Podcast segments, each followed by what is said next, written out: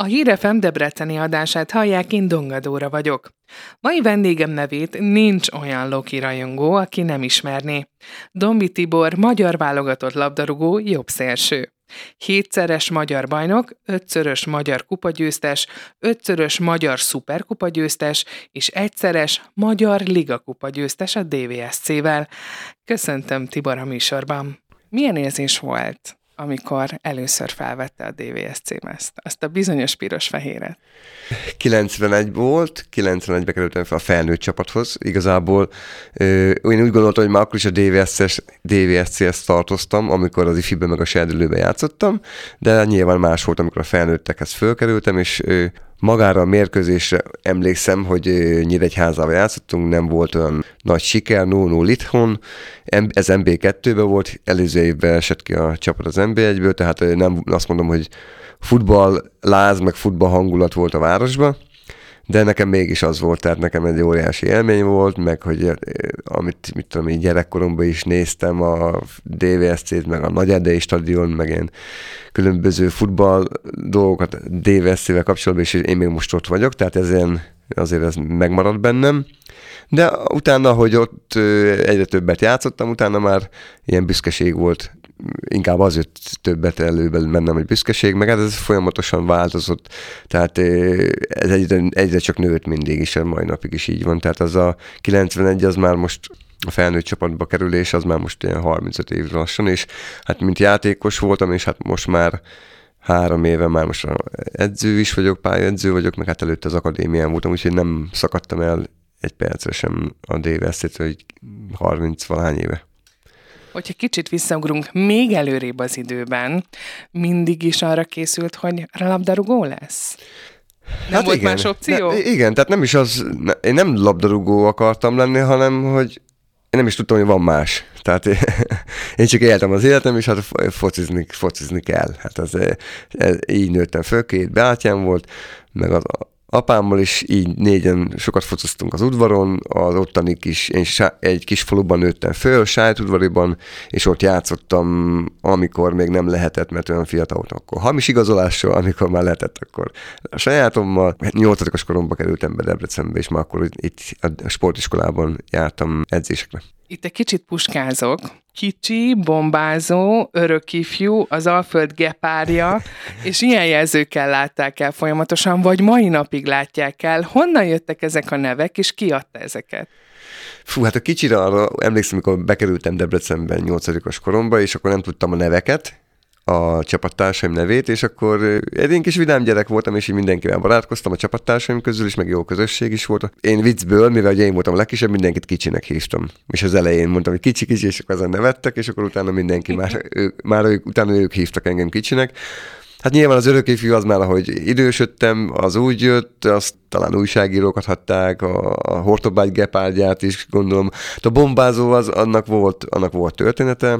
Hát én nem vagyok egy nagy, hát még nagyon góllövőnek sem nevezném magam, hisz pályafutásom alatt se rúgtam, 30 valahány gólt rúgtam, tehát az nem sok ahhoz képest, hogy mennyi, hány évet játszottam az első osztályba, de nem voltam egy nagy góllövő, a góljaimnak a zömét is inkább a 16-oson belülről, belülről szereztem, és hát ez a ballal meg főleg nem rúgtam gólt, úgyhogy volt egy mérkőzés, egy nemzetközi kupa mérkőzés, és akkor ballal rúgtam egy ilyen nagy gólt 16-oson kívülre, és akkor a szurkolók ilyen poénból ezt elkezdték a B közepesek, kint Horvátországban játszottunk, és a Bomba jó boxoló című filmből idézve elkezdték ki kiabálni, hogy Giorgio, meg bombázó, és akkor ez volt az első, amikor így hívtak, és utána meg volt egy, ez egy picit utána abban maradt, és akkor utána meg mikor a BL szezon volt, bajnokok ligája szezon volt, akkor úgy nyertünk a bajnokságot, hogy akkor is rúgtam egy olyan gólt, ami ami nem rám jellemző, egy ilyen visszahúzós szerűség volt, és akkor úgy megint előhozták ezt, és akkor utána ez végig már rajta maradt.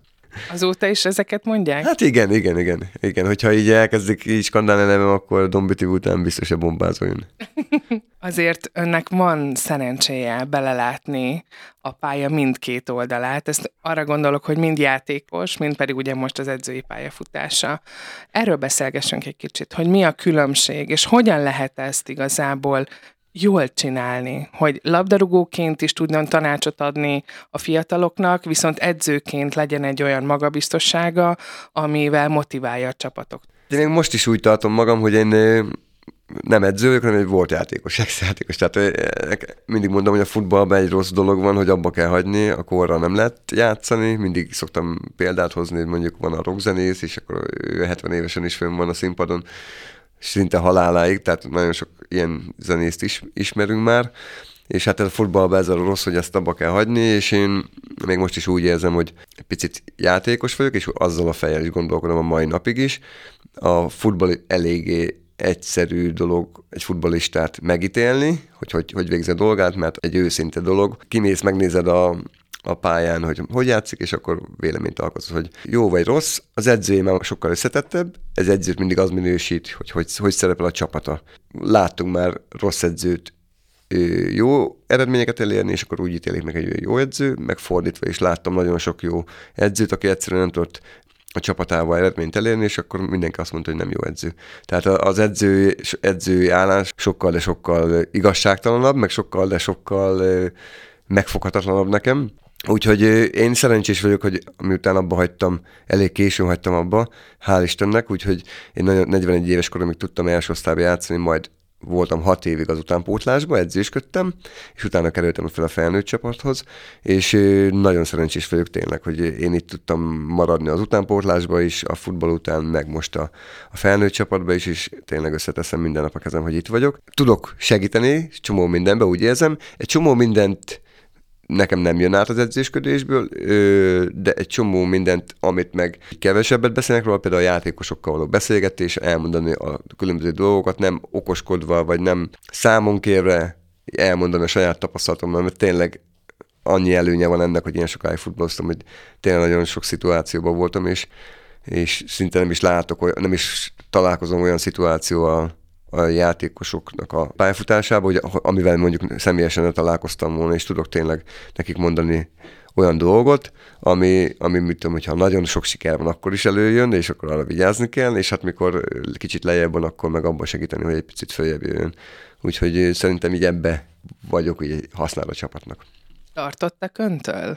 Inkább itt arra, arra gondolok, hogy ha úgy nézzük lényegében, a mai játékos az ön meccsein nőttek fel. Igen, sőt, hát van, van egy csomó játékos egyébként, még a felnőtt csapatban, akivel játszottam is együtt. Tehát ilyen szempontból furcsa is volt, hogy én a, a, olyan játékosoknak, akikkel együtt játszottam, azoknak mondtam különböző dolgokat, hogy majd mire számítsanak, de ezt szerintem, mikor játszottam, akkor is mondtam nekik, mert akkor nyilván öreg játékos voltam, ők fiatalok, és akkor már akkor elláttam egy-két dologgal. Ez szinte olyan, mintha nem is változott volna, annyival, hogy én már a pályán nem tudom sajnos megmutatni, és hát ez, ez, ez az, ami engem bán, de hát ez, ezzel együtt kell élni. Milyen edzőnek tartja magát? Szigorú, vagy számonkérő? Hogyha lehetne így jellemezni, amikor az, az utánpótlásban is voltam, akkor Szatmári Csabival voltunk. Szatmári Csabi volt a vezetőedző, én voltam a pályedző, és hát ha jellemeztük, akkor úgy jellemeztük, hogy ő a rossz zsarú, én meg a jó zsarú, tehát én voltam a rendes a játékosokkal, ő a szigorú. Én most, ez most is így van, hogy inkább én, én vagyok az engedékeny sok mindenben, vagy a, aki normálisan tudja, vagy normálisan mondja el a dolgokat a játékosoknak, tehát nem idegesen, bár azt hozzá kell tenni, hogy nem az én bőrömre megy a vásár, hisz mindig a vezetőedző viszi a balhét, úgyhogy könnyű úgy jól rendőrnek lenni, hogyha nem az én bőrömre megy, de tényleg valahogy ilyen a habitusom is, én vagyok a, inkább a jó zsarú ebbe, az, a dologban is, de vannak, amikor a, engem is ki tudnak hozni a sodromból, például alapdolgokról, tehát ha nincs megfelelő alázat vagy, vagy hozzáállás, akkor én, én is plafonon vagyok. Hogyan tudja motiválni a mai fiatalokat? Itt akár a csapatra gondolok, vagy akár a még kisebbekre, hogy azért vannak itt álmok, gondolom, hogy profi futbalisták legyenek, és hogy hogyan lehet azt motiválni egy gyerekben akár, hogy ő igenis edzen, mert megéri. Hát nyilván csak szavakban, mert tettekben már nem tudjuk. Most nem fogok videókat mutatni, vagy az egészen kicsi gyerekek már nem is emlékeznek rám, hiszen én kilenc éve abba hagytam, úgyhogy de az akadémián is úgy szavakkal, hogy tehát nem a sablonnal, hanem elmondani, ahogy működik az élet, vagy a futball, de ezt valami úgy próbálni elmondani, hogy az, az hiteles legyen, meg azt, az, azt elmondani a saját dolgaimat is, hogy azt, hogy mondjuk én elértem egy-két dolgot a, az életemben, a sportban, vagy a futballban, az, az nem olyan egyszerű, meg hogy az, az, azt elérheti bárki, vagy ha nem is annyira, azt, de egy picivel kevesebbet is, tehát azt mindent olyan reálisan elmondani, egyszerűen. Tehát ez a legbonyolultabb, hogy egyszerűen fogalmazzunk szerintem. És én arra, arra törekszem legjobban, hogy minél egyszerűbben és, és őszintén elmondani dolgokat. És elmondani azt, hogy én itt miket csináltam, én itt milyen hülyeséget csináltam, vagy ha ők hülyeséget csinálnak, akkor nem azt mondom, hogy, hogy hogy ezt miért így csinált, hanem én is ezt csináltam, de utána rájöttem, hogy ez így, ez így volt, az úgy volt, vagy elmondom, hogy én is csináltam. Tehát ugyanaz, ugyanolyan játékos voltam, mint ti, ugyanúgy gondolkodtam, mint ti. Tehát én, én inkább ez a, még mindig beleérző vagyok, hogy még mindig játékos vagyok, és az ő fejükkel próbálok, próbálok gondolkodni, és úgy próbálok utat mutatni nekik. Önnek annó milyen példaképe volt? Ki volt az, akire igazán felnézett itt akár a labdarúgó évei alatt is gondolok, és azt még ehhez hozzátenném, hogy a mai gyerekeknek, vagy a mai akár a játékosoknak, a Loki játékosainak szüksége van példaképre?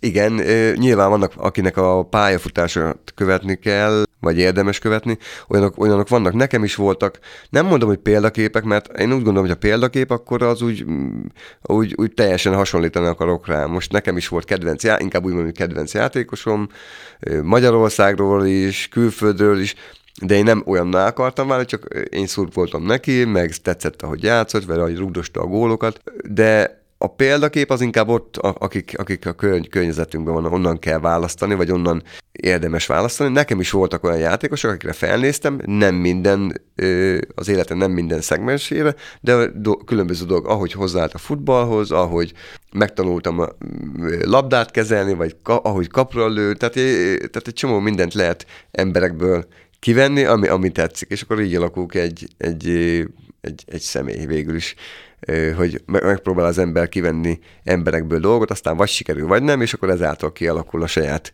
saját képe. Nekem is volt ilyen, és szüksége van szerintem a mai gyerekeknek is, sőt, még a felnőtt játékosoknak is. Ha már példakép, esetleg volt olyan arra példa, hogy ön volt valakinek a példaképe? Hát biztos volt, biztos volt. Találkozott esetleg olyannal? Hát igen, találkoztam, persze mondták, hogy ilyen szurkolók vagy alacsonyabb osztályból lévő játékosok, sőt, voltak emberes játékosok is, akik mondták, hogy tetszett a játékom, vagy tetszik a játékom, és példakép, de hát volt ilyen. Most nem, nem akarok így szerénykedni, igen, volt ilyen. Azért Debrecenről el lehet mondani, hogy imádja a futballt és a DVSC-t, hát nem kell bemutatni ugye a B közepet, és óriási azt hallani minden egyes alkalommal, amikor üvöltenek és örvendeznek, hogyha a csapat nyer, viszont motiválja a csapatot, hogyha esetleg van egy mérkőzésnek az elvesztése. Milyen érzés az, amikor a rajongók, vagy a B közép, vagy ott a stadionban egyként üvöltik az ön nevét?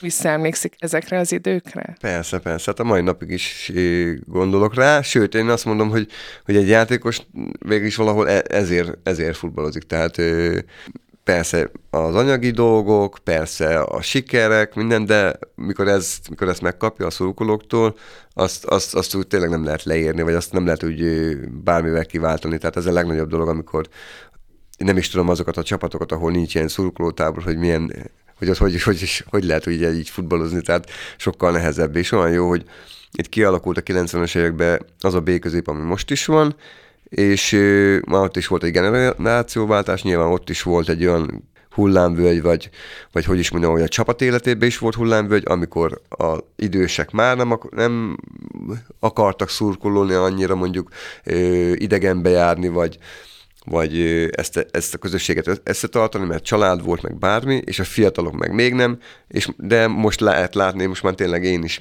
mint őskövület már láttam azt, amikor kialakult az a, az a B közép, láttam, hogy ők is megöregedtek velem együtt, és látom azt, hogy a újak, a fiatalok hogy jönnek föl, és akkor, hogy mi egyre többen vannak ők is. Megállították a csapatbuszát, a, a szurkolókból két buszra lévő tábor, és megállítottak együtt, énekeltünk ott a, a parkolóba, és akkor azt, azt láttam pont, hogy mennyire fiatalok ezek a mai srácok, mm. mai B-közepesek, és olyan jó látni azt, hogy, hogy tényleg egy, megtörtént az, ott is az a generációváltás, megszületett 94-ben a tábor, és azóta meg megy tovább, úgyhogy más emberekkel. Tehát ez, ez nagyon jó, és olyan jó, hogy így kialakult. Tehát erre ugyanúgy vigyázni kell szerintem, mint a klubra, magára a DVSC-re. Ha már feljött ez, hogy ön is mondta, hogy vigyázni kell rá, hogyan tartják a kapcsolatot a szurkolókkal? Vagy egyáltalán kell-e, szükséges-e velük kommunikálni?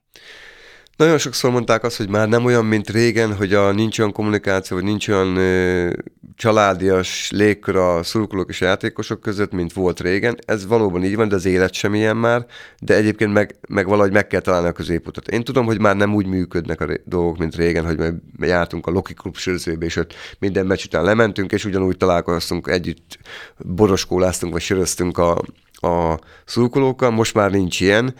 Nyilván akkor sok Debreceni is volt, más volt minden a 90-es években, mint most, ezt már tudjuk, hogy ez, ez mind, tehát az élet minden területén. Nagyon nehéz, de amúgy meg biztos, hogy össze lehetne hozni, de hogy az hogy, tehát az sem szabad, hogy ilyen erőltetetre, hogy ha jönnek a külföldi játékosok, vagy jönnek a mai fiatalok, már nem fognak lemenni, és a, a egy kocsmából sörözni, eleve nem söröznek, vagy nem, tehát teljesen más világ van. De valahogy meg lehet oldani, de az, a megoldást azt én sem tudom. Talán ilyen közönség találkozókkal biztos, hogy lehet segíteni, csak van egy csomó olyan dolog, ami a végén mindig úgy tűnik, hogy erőltetett lesz, de, de biztos, hogy meg lehet oldani, és nyilván csak kommunikáció, csak úgy, hogy ha van személyes találkozó. És akkor ez kiszűri azt, hogy melyik játékos az, aki, aki ö, ezt el tudja viselni, vagy tudja csinálni, vagy érdekli egyáltalán, és van az, akit nem érdekel, mert vannak ilyenek is, és nyilván azzal nem fog kialakulni úgy sosem, egy olyan kapcsolat. Nekünk az volt a szerencsé, a 90-es évben nagyon sokan játékos volt, akik ugye, ugyanúgy el voltak a szurkolókkal, hisz helyiek voltunk, és tulajdonképpen majdnem a hanem majdnem, hanem tényleg a, a B közepet is a haverjaink ö, alkották. Úgyhogy, uh-huh. tehát azért mondom, hogy nem is lehet ugyanarról beszélni most, mint régen. Van-e olyan vicces pillanat, vagy olyan emlékezetes pillanat, amire máj napig emlékszik, vagy akár a szurkolók emlegetnek? Fú, hát... Gólöröm esetleg, vagy olyan gól, de ugye erről már beszélgettünk, hogy ezért a gólok azért fontosak voltak az ön életében, és meghatározóak. Hát na, na, nem tudom, most így, így azért nem készültem fel, hogy erre. Na, nagyon sok vicces volt, meg az, azért én eléggé egy, egy hülye gyerek vagyok, aztán nagyon sok mindent csináltam, a szurkolók is szerették ezeket, hát, de ilyen egy dologot most nem nagyon nehéz lenne kiemelni, hogy, hogy de tényleg nagyon sok vicces dolog van a csapattársakkal, a szurkolókkal, Múltkor előkerült egy kép, pont barátom küldte, amikor kupa meccset játszottunk egy kis faluban, ahol, de szerintem Dunántúlon volt, és akkor ott abban a kis pici pályán azt csinálták a szurkolók, mint hogy nem tudom, a San siro lettek volna. Én ugyanúgy, aztán a, a mély csíkból csúszkáltunk, tehát most csak így ez azért jutott ez eszembe, mert most küldték egy barátom most küldte el ezt a képet, és tényleg beugrott, hogy úgy emlékszem, egy kupa meccs volt. De, de tényleg rengeteg vicces dolog volt, és hát ezek nagyon kellenek egyébként, mert hogyha jó kedvünk van, meg, meg viccesek vagyunk, azt szerintem nagyon sokat segít a minőségbe, az életünk minőségében. Említettem a Felkonfban is, hogy 35-szörös magyar válogatott. Milyen volt felvenni azt a címeres mezt? Milyen volt ezt viselni? Hát nyilván el tudom mondani azt, amit szerintem minden játékos, aki, akin volt váltott, mert az el tudja mondani, hogy tényleg megtiszteltetés, hogy mikor egy országot képviselsz, ezt én is ugyanúgy el tudom mondani, és most, mikor látom a maiakat, akkor viszont e, elmondom, hogy mennyire szerencsések ők, hogy egy, tényleg egy ország áll mögöttük, mert amikor mi voltunk váltottak a 90-es években, meg 2000-es évek elején, akkor nem volt ekkora szeretet a váltott iránt, Más volt akkor a, a klubokat jobban szerették, többen jártak meccsre, a klub ö, meccsekre, de viszont a váltottat valahogy, valahogy olyan kis mostohának éreztem. Ö, nem, nyilván semmi nem volt olyan, tehát nem volt olyan szervezet, ö, mint ahogy most meg van szervezet, tehát tök jó az MLS, a stadionok, tehát minden nagyon meg, meg, lett, meg van csinálva, tök jó, és hát az a, a tényleg nagyon jó, jó látni, hogy egy egy sima barátságos meccsen egy puskás arénát is megtölt a, a váltott, és akkor látni, hogy a mindenki nemzeti színűben együtt van, tehát az át se lehet adni szerintem, hogy, hogy mit érezhet egy játékos. Jobban tudod ezeket így átélni, amikor egy ekkora tömeg előtt játszol. Nekünk volt, amikor mit 3-4 ezer embert játszottunk, tehát nem volt azon nagy ö, szeretet a váltott iránt, de hát nyilván akkor is ugyanez volt, mint, mint most, hogy amikor váltott tagja vagy, és a címeres mezbe vagy, és az országod legjobb csapatába vagy, azért az, az megtiszteltetés. Tehát ezt így szavakba elmondani úgyse fogja visszaadni, hogy ezt, ha ezt mondom akár itt a DVSC-nél, a Lokinál, sok az ambiciózus fiatal, aki fel szeretné venni ezt a címeres mezt? Hát szerintem... Vagy vannak azért realitások, hogyan állnak ők ehhez?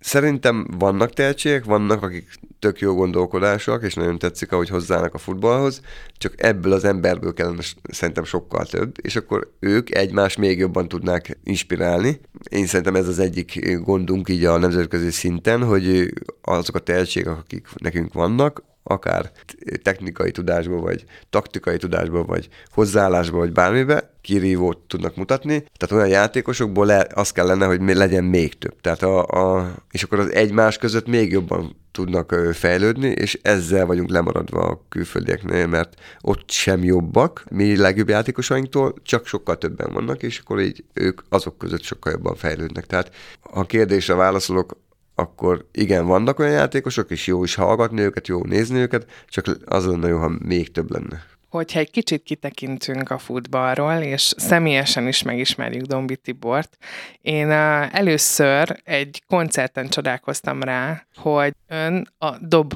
mögött ül. Meglepő volt ez számomra. Szóval, hogy ezek szerint a dob az ilyen, meg a dobolás, a rockzene az ilyen szívecsücske?